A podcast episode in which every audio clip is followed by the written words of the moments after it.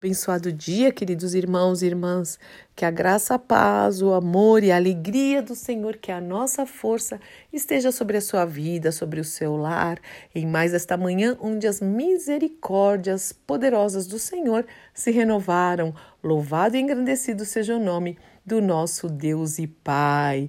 E hoje é o dia em que eu divido com vocês conteúdos preciosos e eu vou colocar mais um trechinho do, do filme ou da série The Chosen.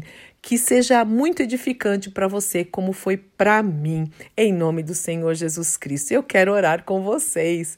Pai, muito obrigada por ministrar as nossas vidas, Senhor, de todas as formas, Pai, onde nós podemos ouvir sobre a tua palavra, Pai, onde nós podemos ser transformados. Isso é bênção demais.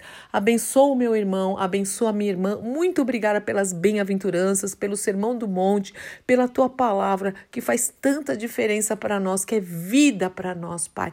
Abençoa-nos, Senhor, para que a gente tenha sempre ouvidos para te ouvir, uma mente transformada, renovada e cheia de fé para poder te agradar em nome do nosso Senhor e Salvador Jesus Cristo. Amém, amém, amém. Deus te abençoe, meu irmão e minha irmã. Eu sou Fúvia Maranhão, pastora do Ministério Cristão Alfa e Ômega, em Alphaville, Barueri, São Paulo.